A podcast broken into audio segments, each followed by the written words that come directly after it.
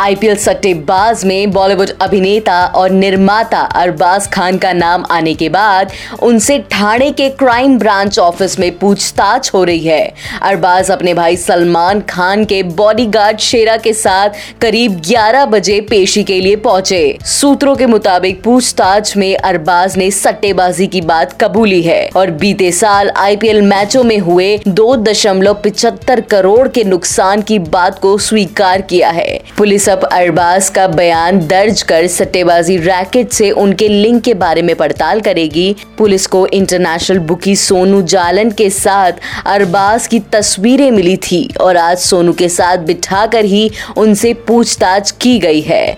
ऐसी तमाम खबरों के लिए सुनते रहिए देश की डोज, हर रोज ओनली ऑन डोज ऐप।